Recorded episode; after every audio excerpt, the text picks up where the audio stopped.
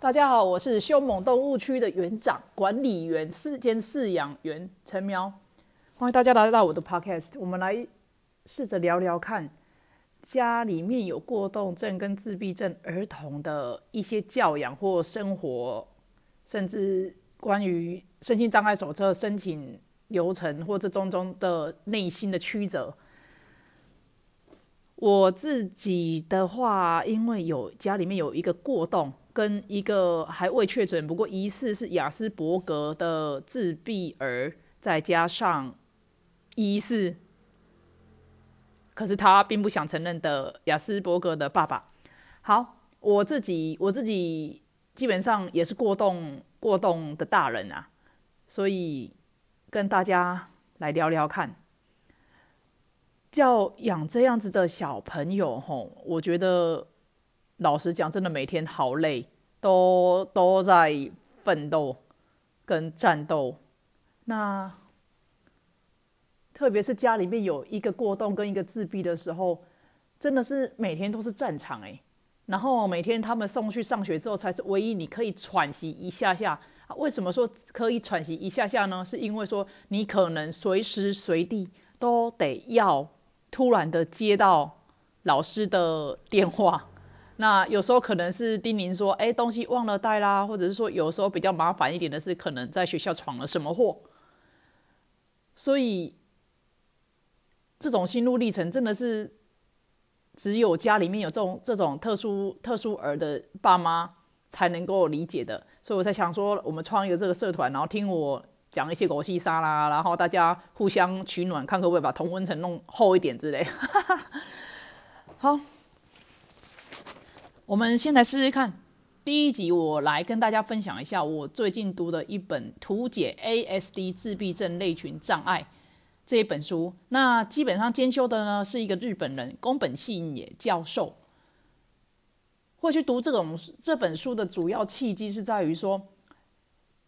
哎，我觉得我家的过动儿，我至少还能够 handle 得到他的个性啊，或者是说他的一些行为模式。可是对于我家的雅斯伯格症，老实讲，我到现在还是抓不太好，常常都会跟他有点硬碰硬。就算有时候自己软下来，他可能下一句给回你的话，你可能期待说，哎，是那种说，哦，那妈妈我也好爱你，或者什么之类的。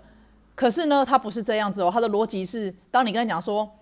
哦，妈妈好爱你哦。P.S. 心中是拉下脸来跟他讲这句话，没想到他下一句竟然跟你讲说什么，你知道吗？他会说：“可是妈妈昨天或者是某一段时间对我不好。”我现在讲我的，你在想什么？我现在跟你表达的是我很爱你，然后你为什么还要扯扯东扯西这样子？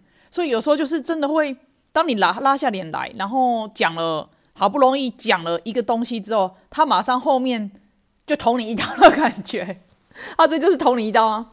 所以我觉得就是这种小朋友有时候真的是只能说白目，超级的白目。那我们这种这种父母的角色，如何在他白目的这一个白目的这一层冰，努力把它融掉，然后探究到他内心底层的余油。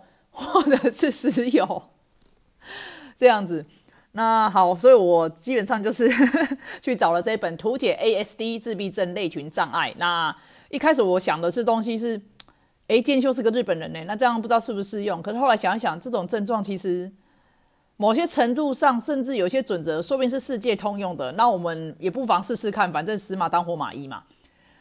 好，这本书我来跟大家分享一下，它里面列出了几点。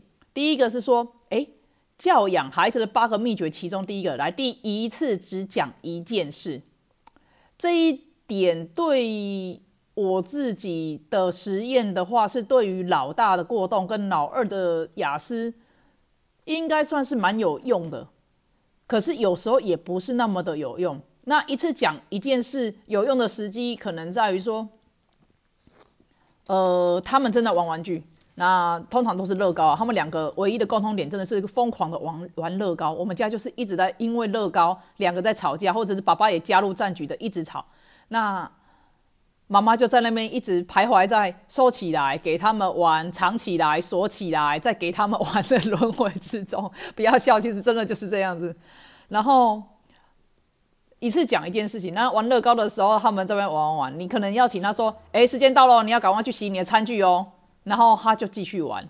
那有些书里面是讲到说，他好像比较不是真的要反抗你而不去做，是他真的没有听到。这个适用于过冬跟自闭都都通用。那这个时候我自己试过的是，可能得要走近他，一只手摸着他的手臂，轻轻的哦，不能突然大力哦，因为他会，如果你大力，他会觉得你是在攻击他。没错，他真的在，他他会觉得你就是在攻击他，也不要大声，你就轻轻的走过去，摸着他的手，然后尽量让他眼睛有对到你之后，跟他讲说去洗餐具。那这个可能比较有用一点。那提供大家另外一个就是，我昨天带小朋友去看诊，那其实这一两个礼拜跟这位雅思雅思的老二真的是相处了不是那么的顺利，在诊间的时候，他的状况也不是很 OK，然后。后来看诊完了，我们要出去了。那他一样就继续专注在他的叠他的积木。那我就跟他跟他讲说：“哎，弟弟，我妈出去喽！弟弟，我妈出去喽！”然后呢，他也不动于衷。那我就有点苦笑，对着那个医师说：“我真不知道这时候到底是该直接就把他拉走呢，还是该怎么办？”那医师是跟我讲说，就是每隔三四秒他没有动作的时候，你就再讲一次这样子。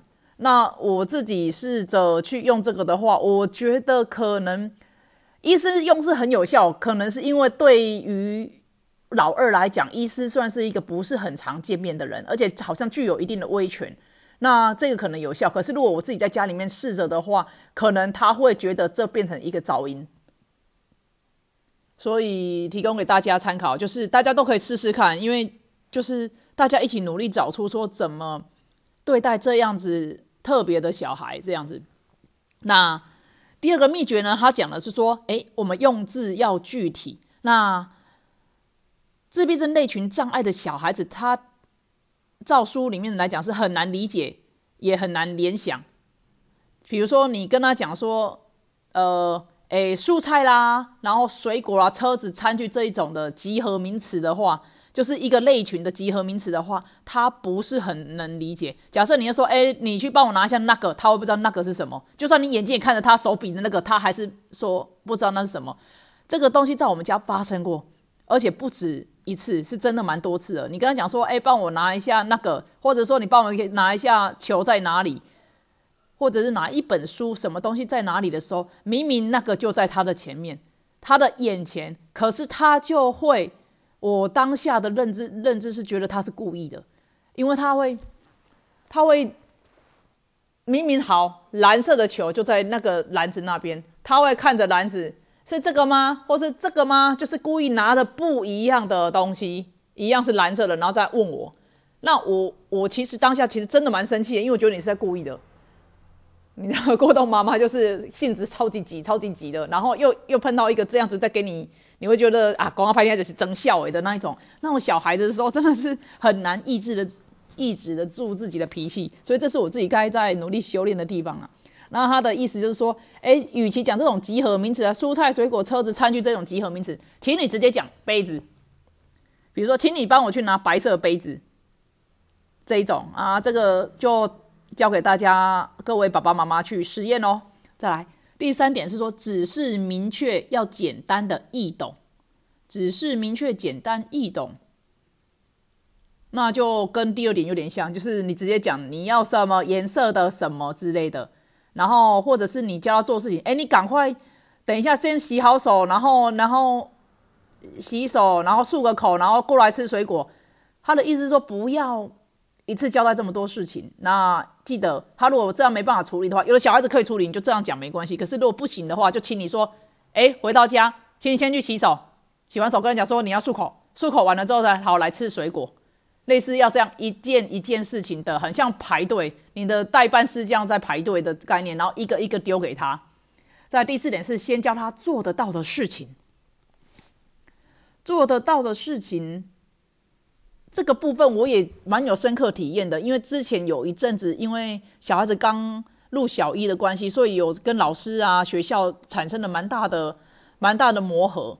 那那一阵子，甚至因为小孩子都比较早回来嘛，那早回来之后，我在家里面自自己教育他的时候，就会发现说，雅思的小朋友似乎你只要让他一旦觉得这个课业或者这个题目有点难度，甚至是他怎么都不会，不会一题没关系，不会两三题的时候，他会整个脾气就上来了。那他脾气上来的时候，就基本上你也不用教了。因为他就大概要花个三到五分钟，有时候甚至八分钟、十分钟左右在那边闹脾气这样子，然后他整个整个脑袋是混沌的，脾脾气的那个稳定性也是糟糕的，然后就这样子一直在、一直在、一直在那个状态，所以你几乎就是等他回复之后再重新回来，假设还是那个那么难的题目，他还是继续在抗拒的状态，还是没办法教，所以。这个的话会教，会建议说先教他做得到的事情，然后再增加一点点难度。那一点点难度真的是只能那么一点点。如果一次跳很高的话，有点像是你的脚去爬楼梯，你可能觉得很简单。好，当你一次要爬两格的时候，嗯，好像有一点点难。然后要你一次爬三格或四格的时候，说这怎么可能？我不要了。那其实你就是这个状态，你自己就是这个状态了。那他的建议就说你要帮他爬楼梯，请你。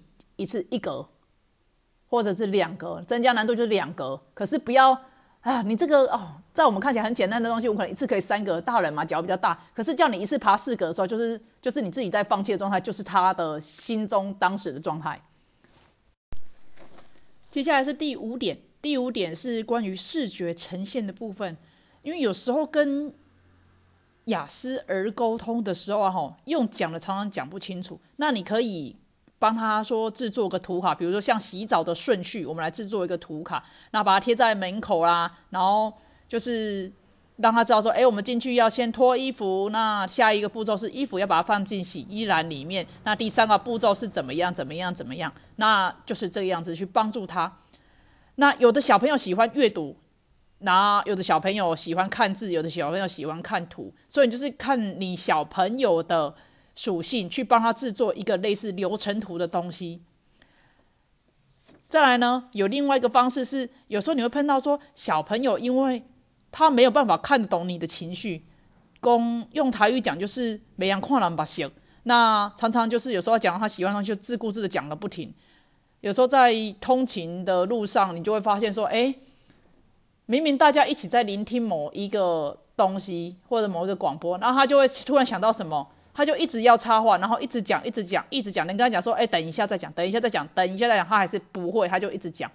那书里面有指出一点说，当你发生这个情况的时候，那你一直跟他讲说：“不行啊，不行，不行。”那小孩子他其实是不知道为什么不行，然后甚至会觉得说：“啊，对方是讨厌自己的，然后产生被害者意识。”那这句对我来讲，我觉得蛮有共鸣的，就是。我有时候就会觉得，哎，家里面的雅思雅思老二真的是，他好像常常会有被害者意识，就常常觉得说，常常觉得说某些东西他会比较怪罪别人呐，然后怪罪别人之后，然后就觉得说啊，你你就是想要什么害我啦，或者什么之类的那一种。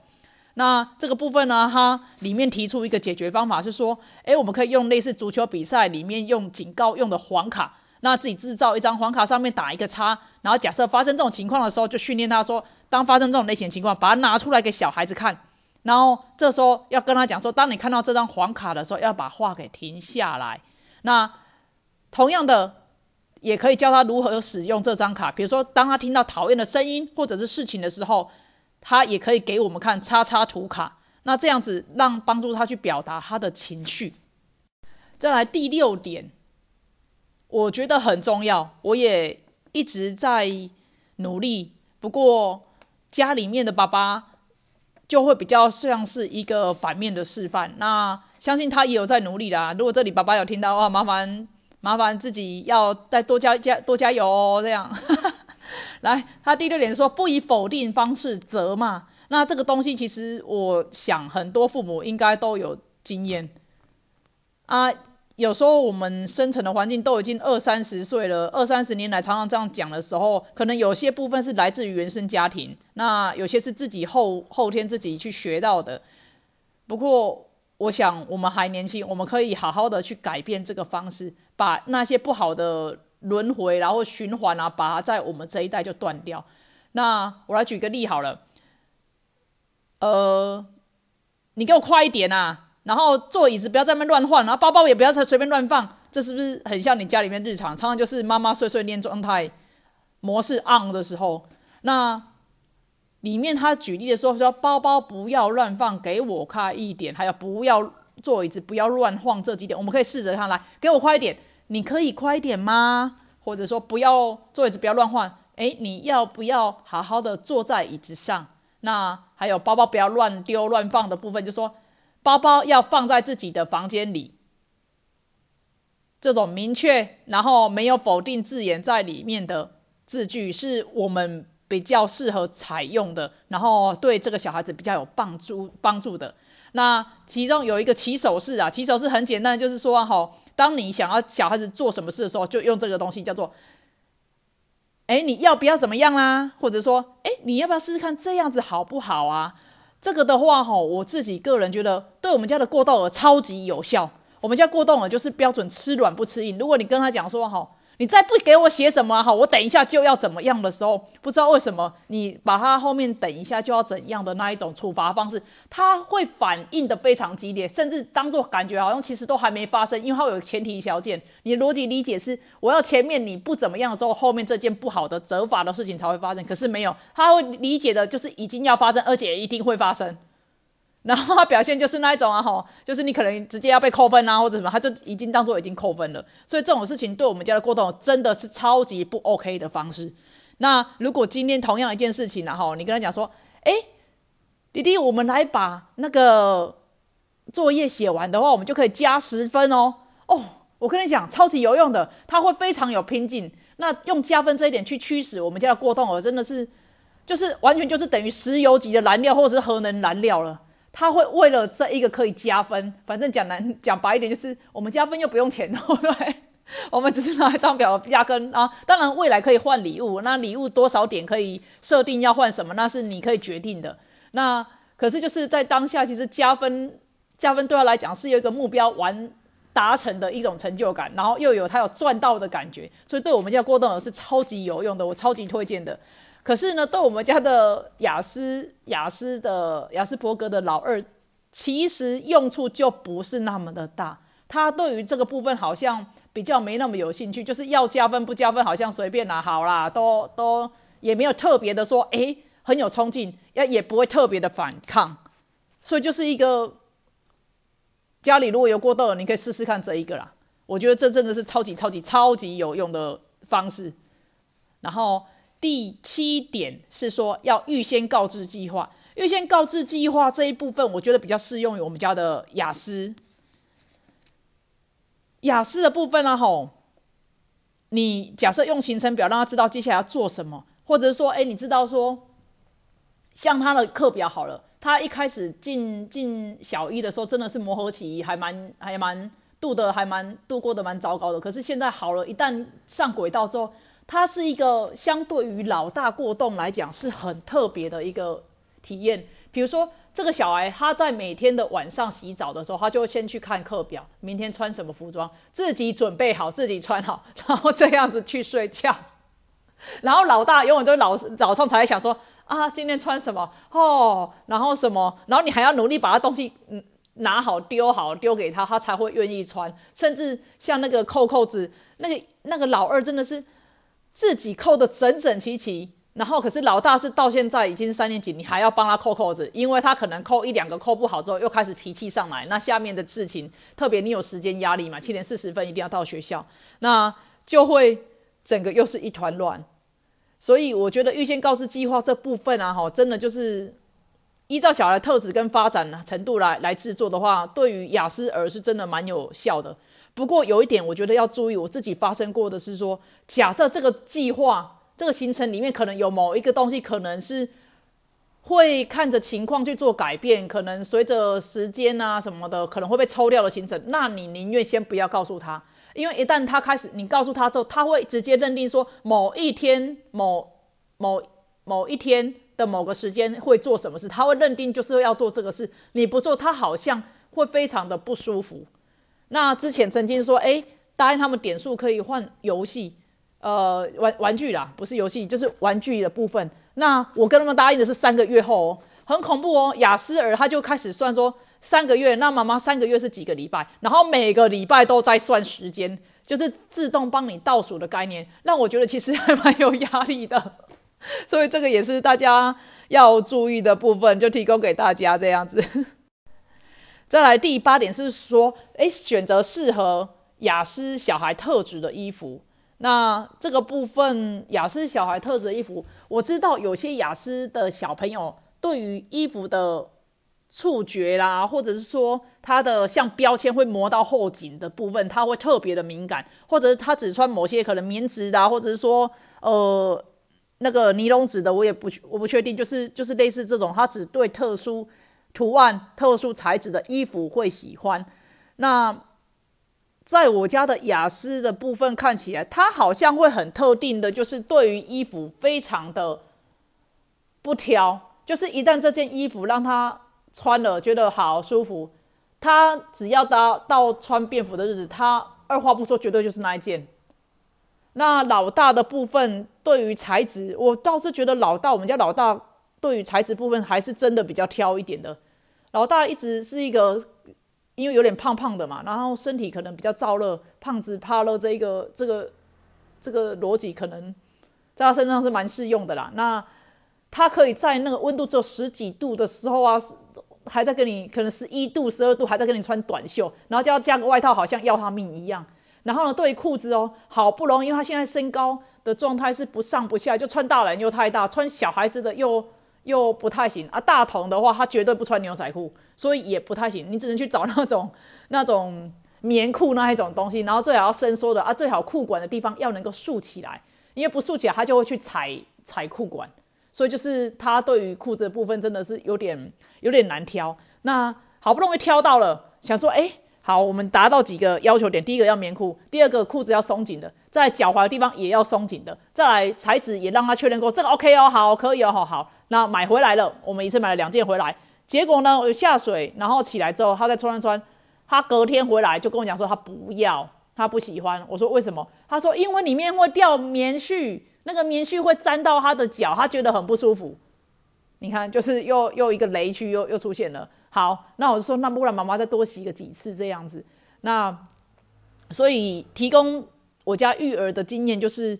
小孩子特质的衣服，像郭动儿那个那个小朋友的衣服，真的就是你伸缩性要够大，然后最好他自己看过那个材质，他喜欢。再他的个性就是他会踩裤管，或者是说他完全没在管你洗衣服的辛苦，就是可以可以上学第一天去，然后就直接整个穿着制服，然后趴一个大字形或躺一个大字形在操场上的那一种小孩。所以就是对他的衣服基本上就是就是方便活动，然后耐脏。然后耐磨这个可能比较适合。然后雅思小孩的话，他就真的就是一旦他喜欢那几件，基本上你就会很好处理，就是那几件，就那几件了。